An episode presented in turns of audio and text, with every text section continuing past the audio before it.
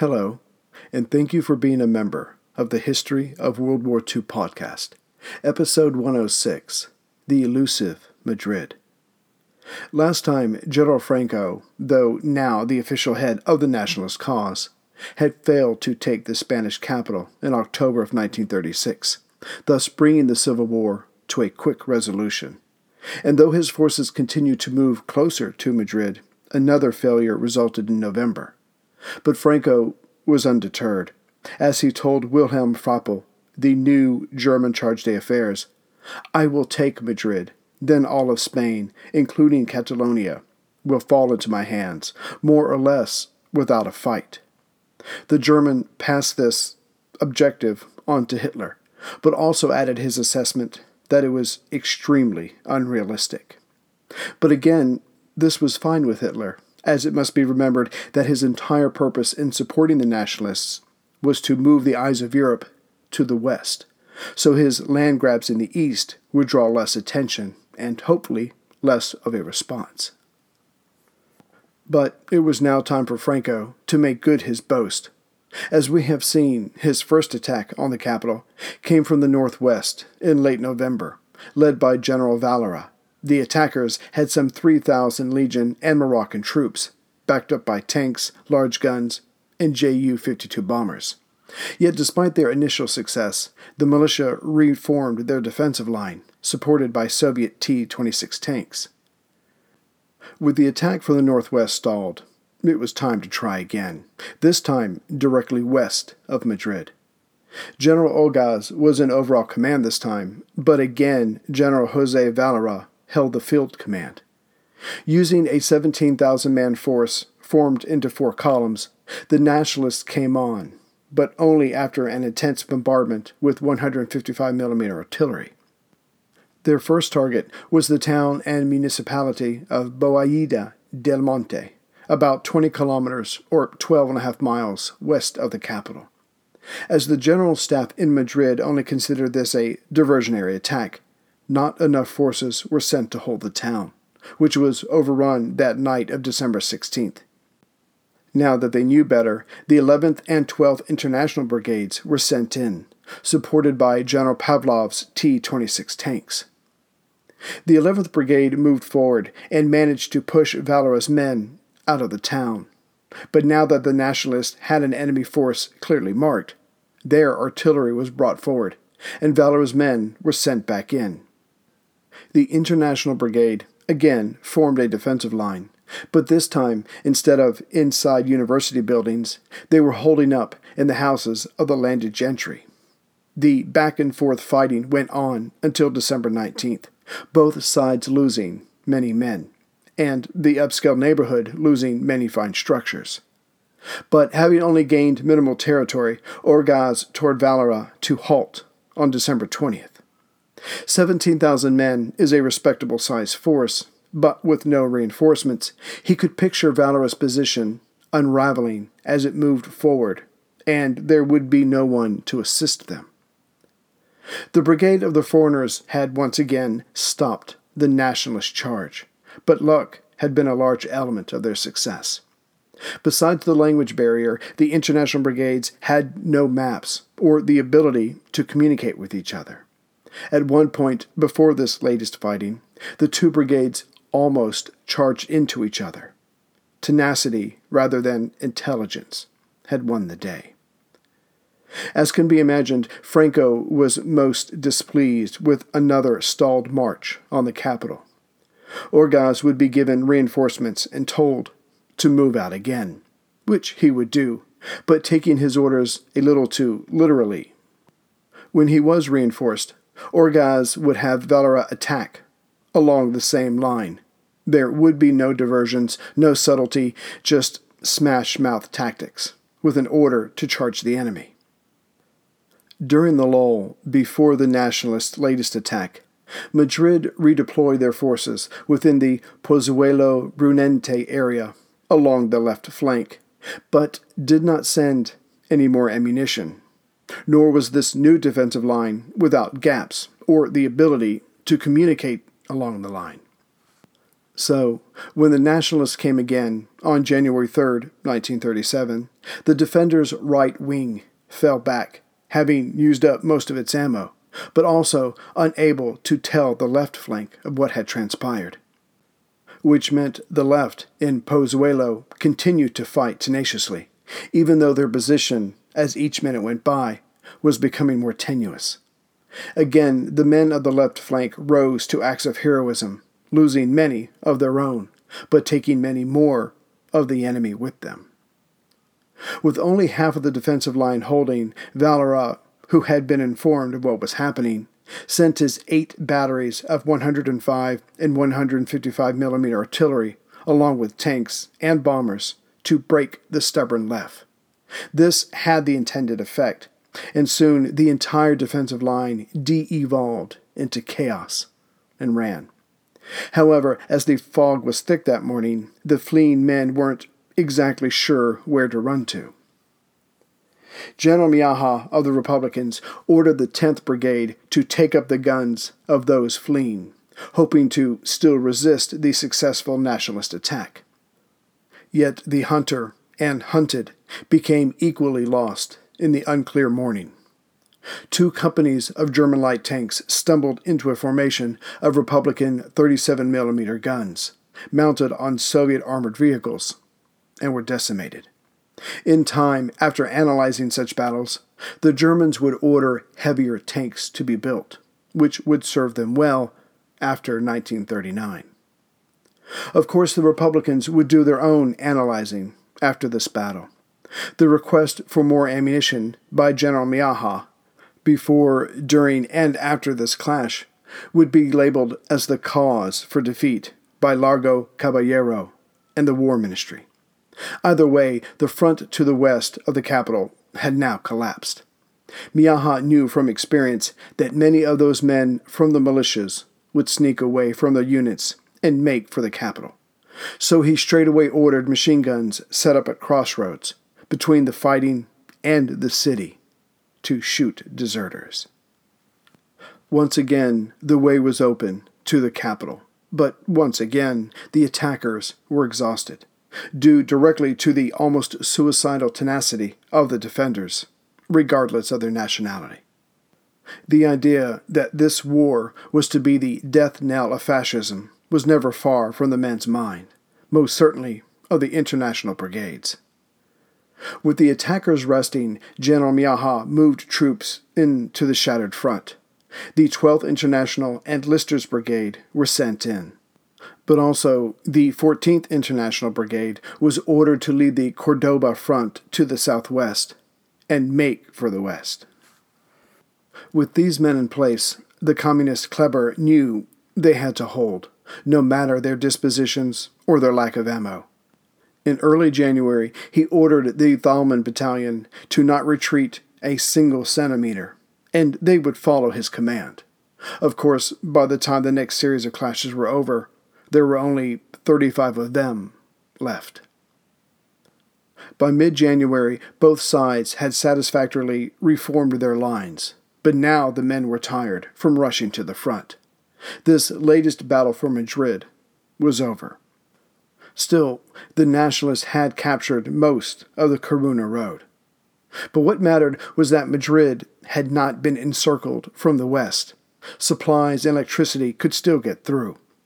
For all this fighting thus far, each side had lost some fifteen thousand men. Those inside the tanks on both sides of the battle suffered in their own way. The men would come out at the end of the day and vomit due to the constant ringing in their ears or by the gyrations from maneuvers. The slits or holes that allowed oxygen to get in would regularly clog, thus the men inside would quickly become lightheaded.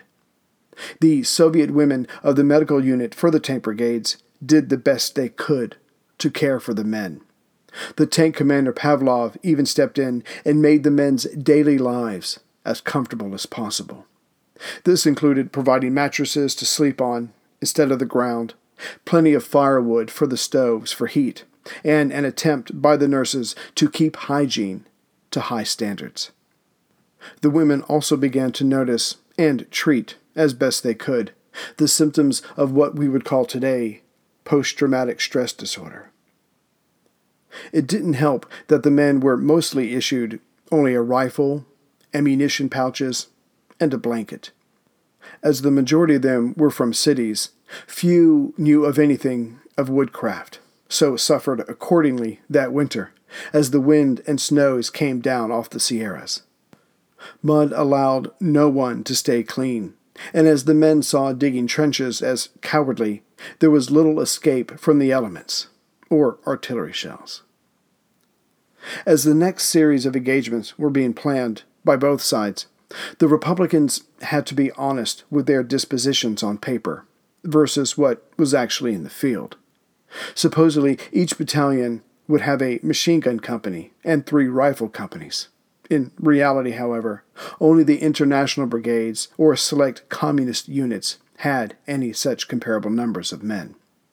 In fact, only such a fully manned battalion had any chance of staving off the Moroccan regulars, and even then it came down to the use of their automatic weapons, as they, the Moroccans, had become proficient at using seemingly clear land or dead ground to sneak up on the Republican forces and launch a knife attack. Where the militias saw almost non-existent folds in the ground, the Moroccans saw alleyways to the enemy's positions. Understandably, the North Africans soon acquired the reputation of ghosts. Those infantrymen actually doing the fighting also suffered, as the tactics had changed little since the Great War. There would be improvement in the form of close coordination between infantry, artillery, and air power from the Condor Legion.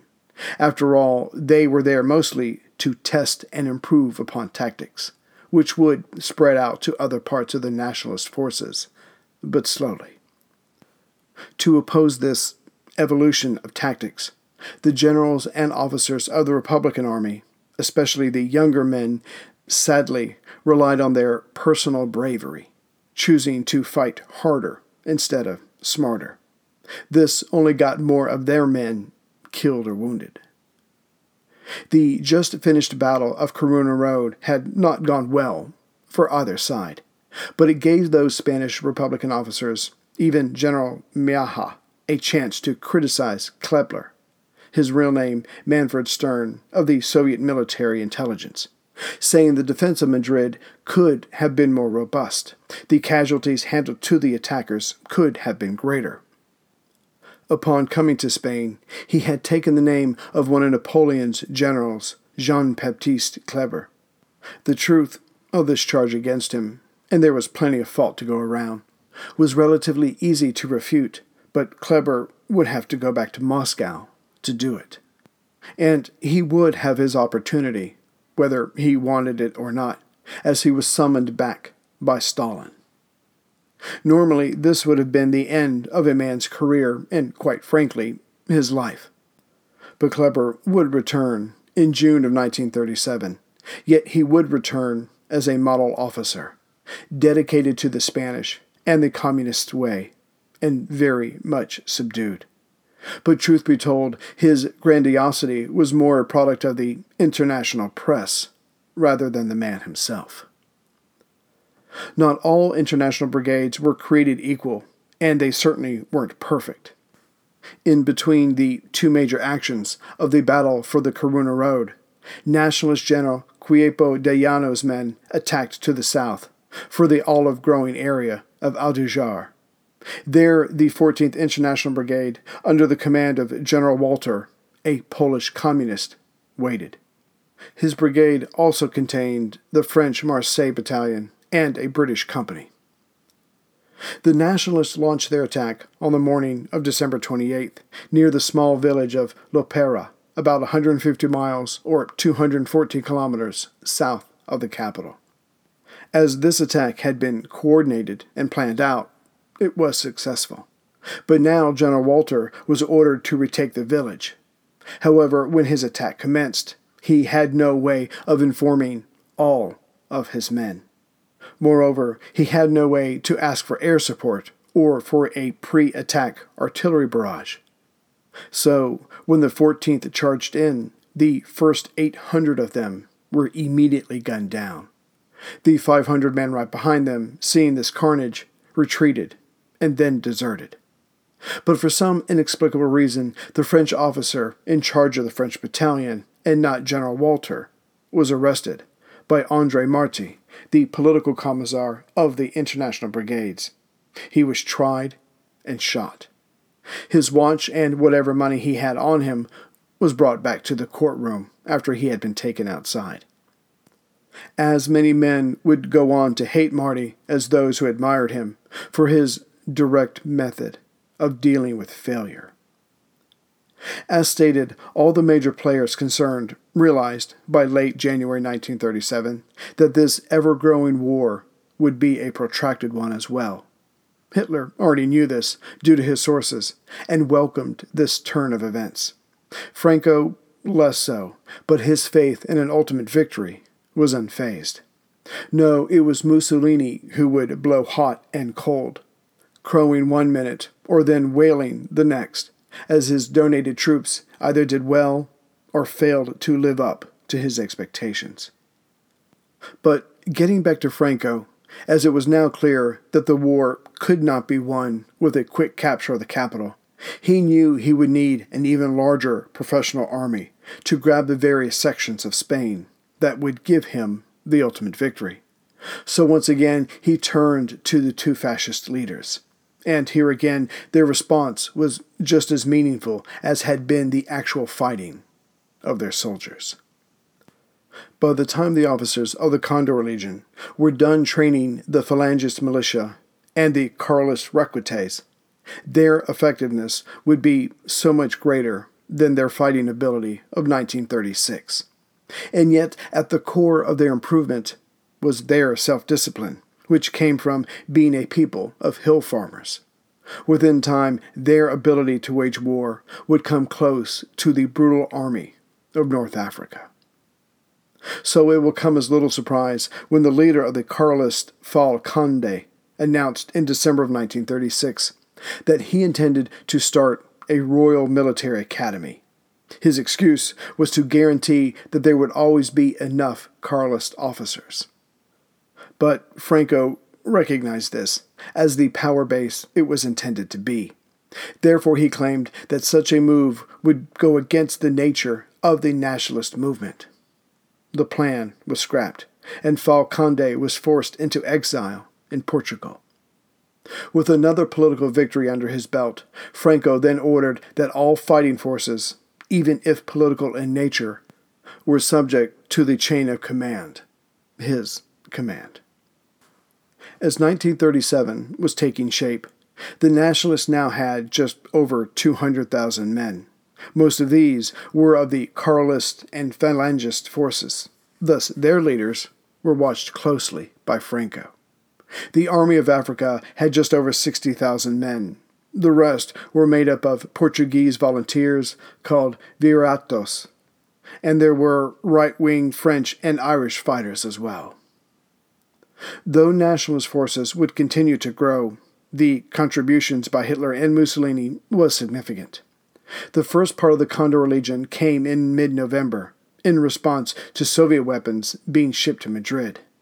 General Spiro was in overall command, but Colonel von Richthofen was in charge of the Luftwaffe there. Eventually, there would be four fighter squadrons of Heinkel fifty-one biplanes, but in time, these were replaced by Messerschmitt one oh nines, and four squadrons of J U fifty-two bombers. It would be these planes, tested in Spain, that Hitler would use to such great effect for the early part of the Second World War. The Germans would also contribute to the land war by donating heavy machine gun detachments and two panzer battalions of some one hundred six tanks.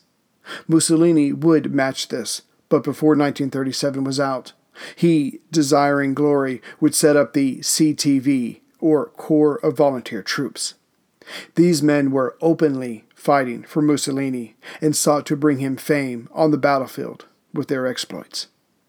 There would eventually be some fifty thousand Italians attached to the C T V. And it would be some of these Italians that would see action now.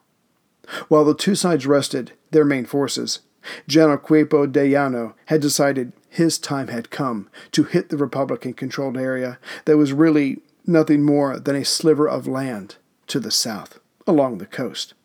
From Montreal to Estepona, some twenty miles or thirty-two kilometers to the northeast of Gibraltar. In truth, de Llano was only seeking to reestablish his influence, and guessed that the capital was a nut whose time had not yet come to crack.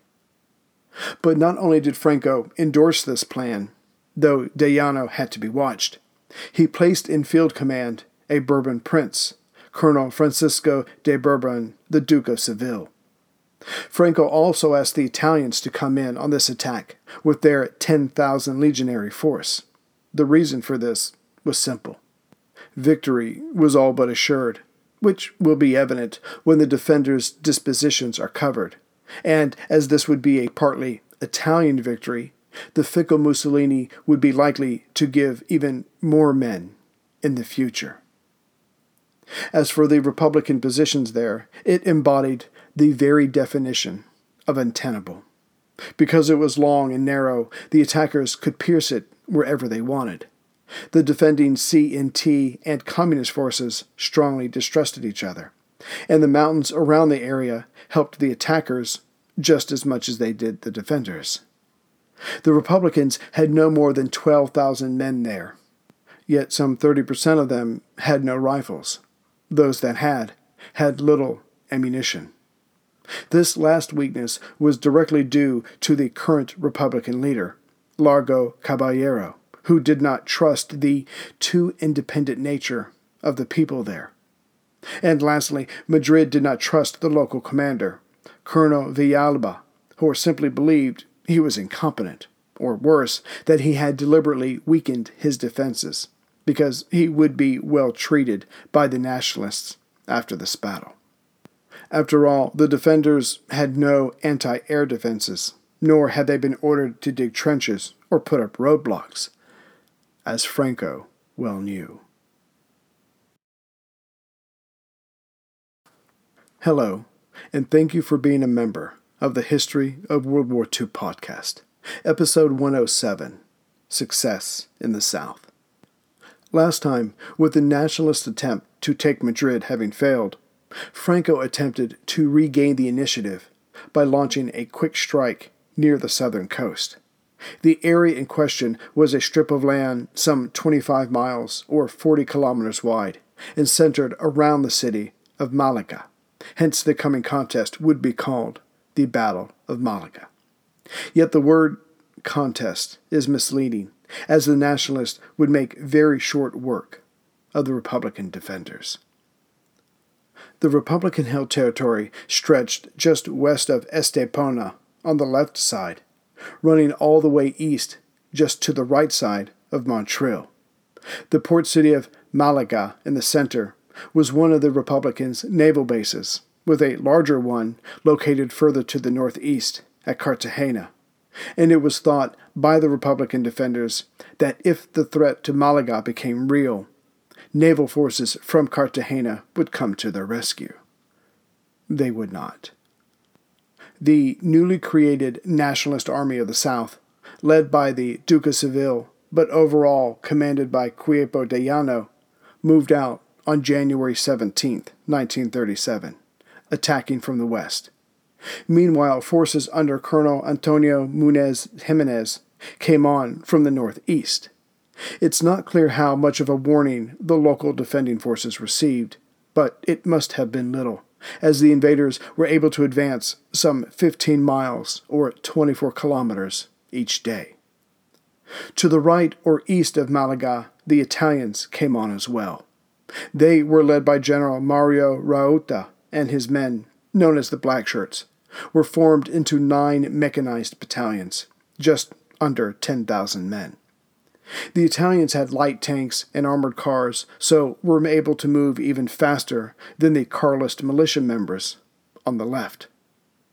Further helping the Italians were three warships, the Canaries, Baleares, and Valesco.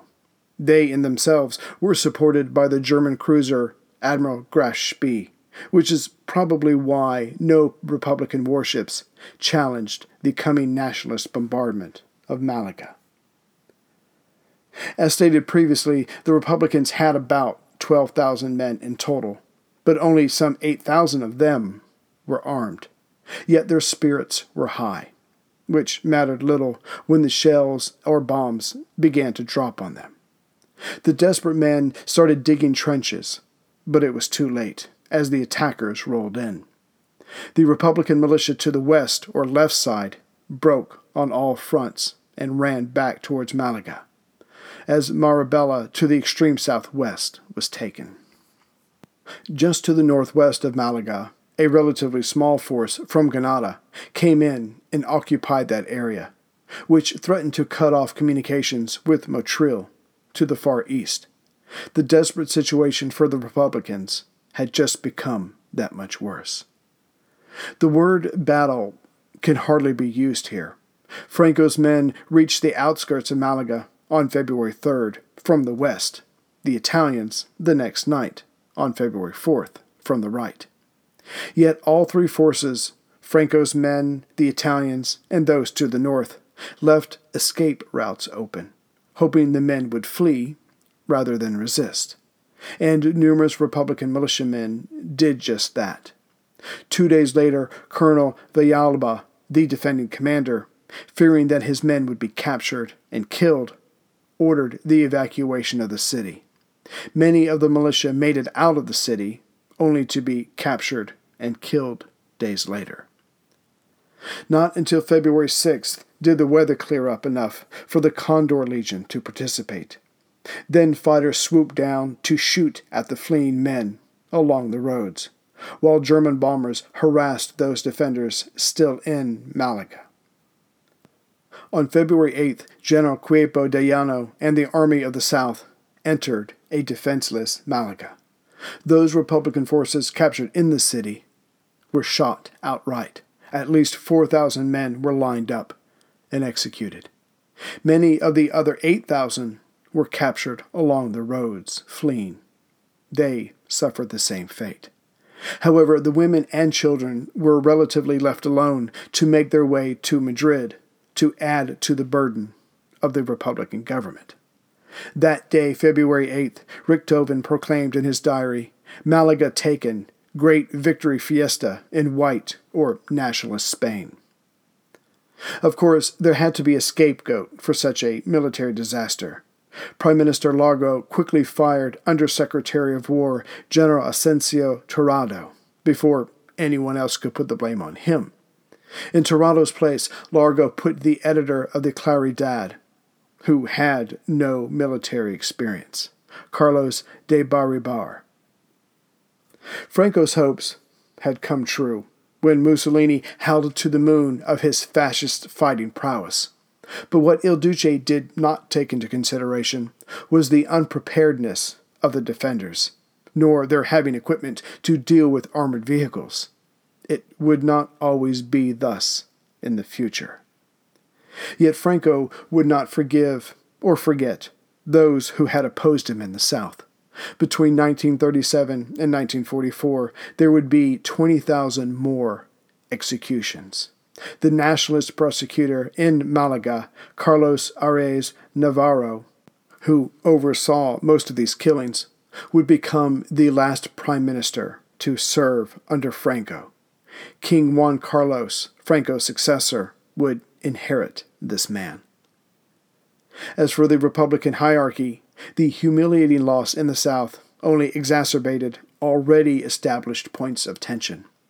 The Comintern and the Soviet advisors in-country blamed Largo Caballero, or as they called him, the old man. It was not a term of affection. Largo, for his part, constantly complained of Soviet influence within the army and his party, not to mention the socialist youth of Spain. Clearly, Stalin was thinking long-term in taking control of the country, and it must be said that Largo was right to point this out. Infiltration, no matter the assistance coming from the Soviet Union, could not be accepted. But the Russian premier only saw Largo as ungrateful. some of the Soviet advisors wrote to Stalin, saying that if the Republicans could manage not to lose this war too quickly, then perhaps Russia should consider taking over the country, even if by force. But Stalin would not go that far. Hitler would never allow it, and besides, any move the Russians made that ruffled the Führer's feathers wasn't worth the consequences. If Spain fell to the communists, so be it.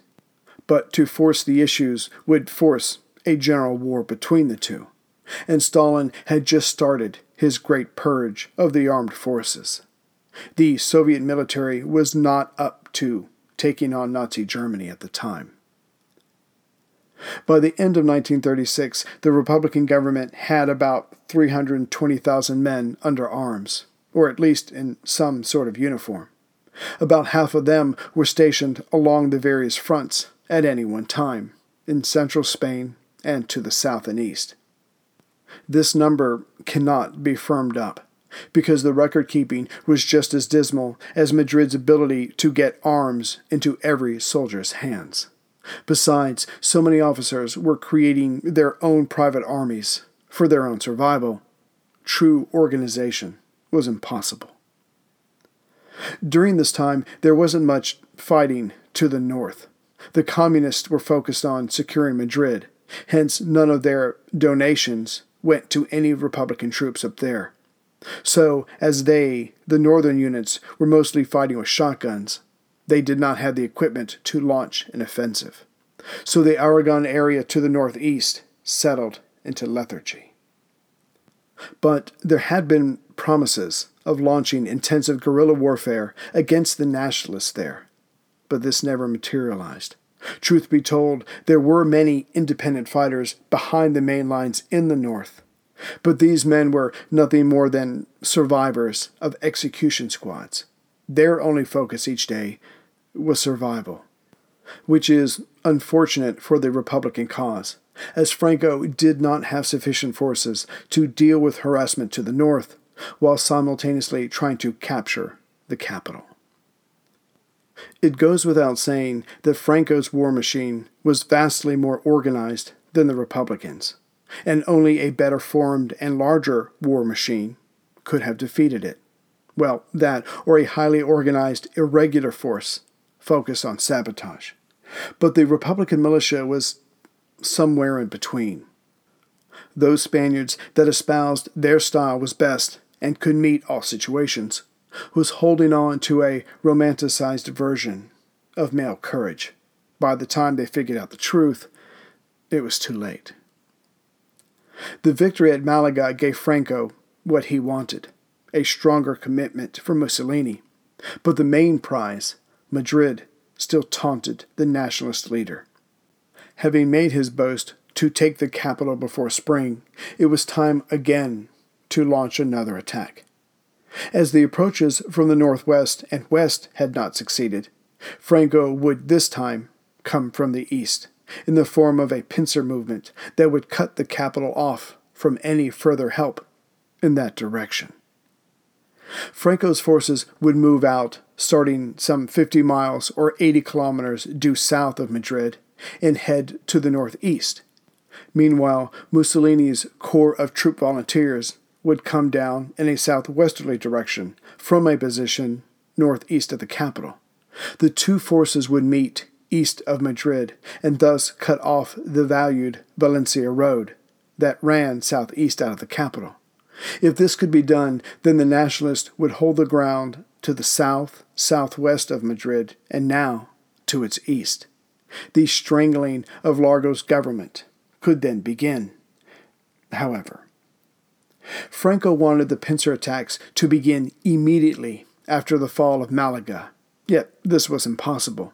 The Italians would not have enough time to redeploy, and the weather would stop the Condor Legion from fully participating. Nevertheless, Franco ordered his half of the attack to commence. But he would find that this would not be Malaga all over again. For one, the Republican troops here were better equipped in terms of dealing with artillery and air attacks. Furthermore, the new Russian Moskva airplane made the Heinkel fifty-ones obsolete. There would be M E one oh nines coming to Spain, but not until March. The structure of the Nationalist force was as follows. General Mola would be in supreme command, with General Orgaz in command of the front, but it would be, again, Valera in field command. Under him were five brigades of six battalions each, with another eleven battalions in reserve. Most of his troops were Moroccan regulars, but there was also a Carlist regiment and ten squadrons of cavalry. This force would be supported by two German heavy machine gun battalions, von Thomas tanks, six batteries of one hundred fifty-five millimeter artillery, and the eighty-eight millimeter guns of the Condor Legion. These last guns would be tested for the first time. In all, about twenty-five thousand men. Ironically, the Republicans had been planning their own offensive in this area, to the south of the capital. So when the fighting started, the defenders had about the same number of men. When Franco's force attacked in an easterly direction to then turn to the northeast, Colonel Garcia Esquemenes would be on the right flank, to the south, near Ciempozuelos. Colonel Rada would be attacking above him, composing the attacker's left flank.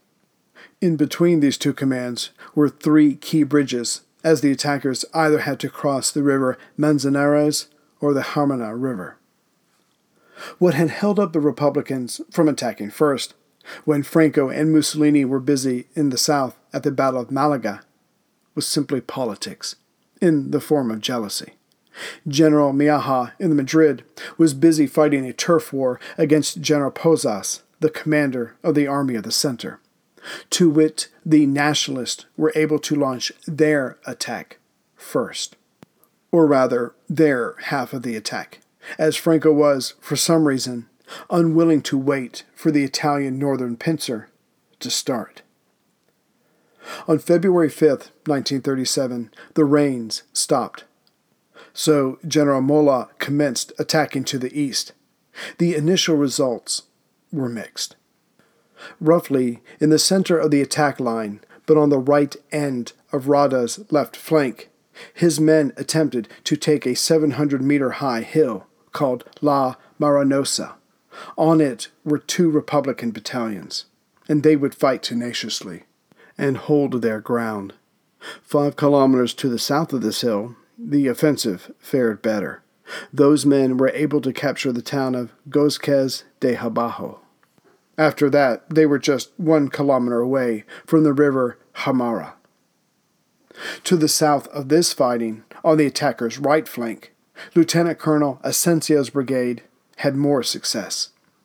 His brigade captured San Martin de la Vega, while on the right, Colonel Garcia Esquemenes' men took Ciempozuelos. There, the Republican defenders of the eighteenth Brigade lost just over one thousand men in fierce close-quarter fighting. Three days into the offensive, on February eighth, the Nationalists controlled most of the left or western bank of the Harama. On the northernmost point of the offensive, the Nationalists now held the highest ground in the area. They assumed that this would assist them in bombarding the enemy on the other side of the river, as well as covering their coming attack on the nearest bridge. But, as well as the offensive was going on either end, the columns in the center were simply not strong enough, in their number of men, to keep up. By February eighth, the defensive line was beginning to bend backwards on either end, though the center held because of that hill. Still, the Republicans could not know where the next large assault would come at, so additional units were thrown all along the right bank of the river. Further units were placed just behind this on the road to Madrid. Fortunately for the defenders, heavy rains then came and made crossing the river impossible. But on the morning of February eleventh, just left of the center point of the line of attack, Moroccan troops were sent to sneak up on the French sentries, guarding the Pindoquet railway bridge. Within minutes, the Frenchmen from the fourteenth International Brigade lie dead, not having been able to raise the alarm. Of course, the Republicans had lined the two nearby bridges with explosives, which had been set off. But as these structures were Bailey bridges, a type of portable prefabricated truss bridge, when the explosives went off, the bridges just rose a few feet in the air, but then settled back down, none worse for their experience. Now that the bridges were in Nationalist hands, a reinforced brigade was quickly sent across. However, these men were soon pinned down by the rifles and larger guns of the twelfth International Brigade. This unit was stationed on the higher ground on the right side of the river. For the defenders, this was the whole battle. If the attackers could develop their position on the eastern bank and bring more men across, the defending line would begin to crack. So some twenty-five T twenty-six Soviet tanks were sent in to assist. But they themselves were pushed back by the one hundred fifty-five millimeter batteries on the left bank's higher ground. Downstream, or on the attacker's far right flank, Asensio's men also captured the bridges before them. The men there had an easier time of crossing and soon pushed to the east and south. The defenders, alas, had not prepared the area behind them for defense. During all this, General Miaja and Center Army Commander General Pozas were having their own battle. Miaja would release five more brigades, but only if he was given command of the front. Eventually, Pozas would say yes, and the men would be sent in. But by then, the Nationalists would be across the key bridges. With the situation getting desperate, Soviet-made, bi-wing, snub-nosed fighters called Chatos were sent in. However, the Condor Legion's eighty-eight millimeter guns made short work of them. During the night of February the eleventh, Republican reinforcements were arriving at or just behind the contested area. This was the fifteenth International Brigade, under General Gal Janos Galitz. It was comprised of a British battalion which was stationed on the left, a Franco-Belgian battalion which took center, and the Dimitrov Battalion, which went to the right. An American battalion was organizing to act as a reserve. The next day, February twelfth, to the far south, Colonel Asensio's men continued their advance. They soon ran into this British brigade, which suffered casualties of fifty percent. The Brits had been using their Maxim machine guns effectively, handing the attackers impressive casualties of their own, but then they simply ran out of ammunition. To the Brits' right, in the center, the Franco-Belgian brigade was pushed back, which allowed the Moroccan regulars to hit the British on their exposed right flank. Many men of the center, along with the British, were captured. All but the British would be shot outright. It's believed that, on German advice, their lives were spared. After all, it was the government in London that had established the Non-Intervention Committee. With the center and left parts of this new defensive line crumbling, the Nationalists could have pushed forward relatively easy. However, the attackers didn't know of the chaos that existed in the center, so held back. On the fifteenth International Brigade's right flank, the Dimitrov Battalion was equally withered with casualties. However, they used their aging Colt machine gun to good effect, giving as bad as they got. But then the gun jammed. Still, the Moroccan regulars had suffered tremendously. The next day, February thirteenth, Valera, getting desperate for a breakthrough, before Franco could replace him, simply sent in wave after wave of his men. They were gaining ground, but paying too high a price for it. Bravery was the order of the day, on both sides. Once again, the one hundred fifty-five millimeter guns of the Condor Legion were called in and tried to end the resistance, and they nearly succeeded. Their shells flattened the brigade's headquarters and cut the telephone lines. This allowed Lieutenant Colonel Barron, the Nationalist field commander on the far left flank, to push ahead, further than any other attacking force. That night of the thirteenth, instead of resting, the Republican forces pulled back and tried to reset their defensive line. But only so much could be done during that short time. So the next day, fifty T twenty-six tanks were sent in. Their counterattack was anything but coordinated, but their sheer intensity of attack gave the international brigades extra time to bring up other units and consolidate the center. General Mola, the nationalist in charge, was none too pleased about how his map now looked. Yes, the entire front had advanced, with his left having the most success, but the number of dead and wounded soldiers staggered him. Asking Franco, and getting permission, he sent in his last six battalions of reserves. However, this number did not replace what had already been lost, much less actually strengthen his line. On February fifteenth, Franco ordered a renewal of the attack. However, he had Colonel Barron on the far left hold still, as his men had advanced the most. No, Franco wanted the center to now push and catch up to the left. It would have made sense had he waited for the Italians, who were still attempting to get into position.